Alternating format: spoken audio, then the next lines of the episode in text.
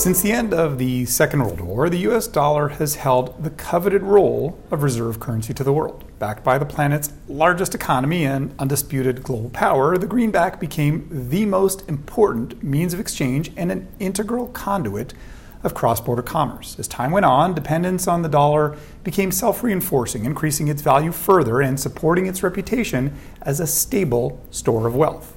But recently, there's been increased talk of challenges to the US dollar's dominance. China's growing place in, in global trade and debt markets has meant an expanded role for the renminbi. In fact, use of the Chinese currency in trade finance has more than doubled in the last year to 5%. And with China now accounting for roughly 18% of global merchandise exports, this is only expected to grow further.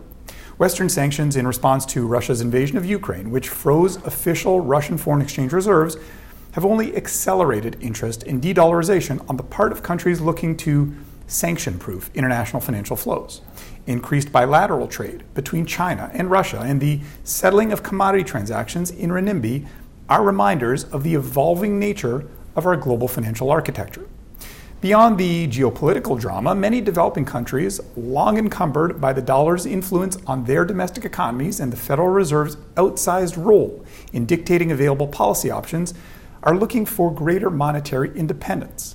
The recent expansion of the so called BRICS grouping of countries to include oil exporters like the United Arab Emirates and Saudi Arabia may increase the use of alternative currencies in settling contracts. Talk of developing a common BRICS currency and the desire of some countries to settle cross border transactions in local currency have only increased the momentum around such deliberations. But amidst all the noise, the US dollar still dominates foreign exchange trades, accounting for more than half of international payments and almost 85% of all trade finance transactions. As a result, slightly less than 60% of official foreign exchange reserves held in the world's central banks are denominated in US dollars, with the renminbi still only accounting for about 3%. This dominance exists despite the decline in the US's contribution to both global GDP and global trade.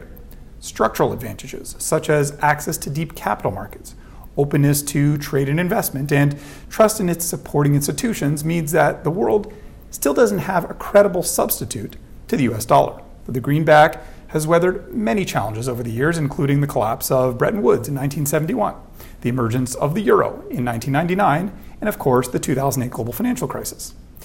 China's insatiable appetite for commodities and the impact of emergent geopolitical realignments will inevitably lead to more announcements of trade settled in non USD currencies. These patterns may also grow due to greater regionalization of trade in the absence of a, a, credible and inclusive trade governance system. But for the time being, there isn't yet a reliable alternative to the US dollar on a truly global scale even the newly emboldened BRICS countries have expressed a preference for diversification and stability over outright abandonment of the USD.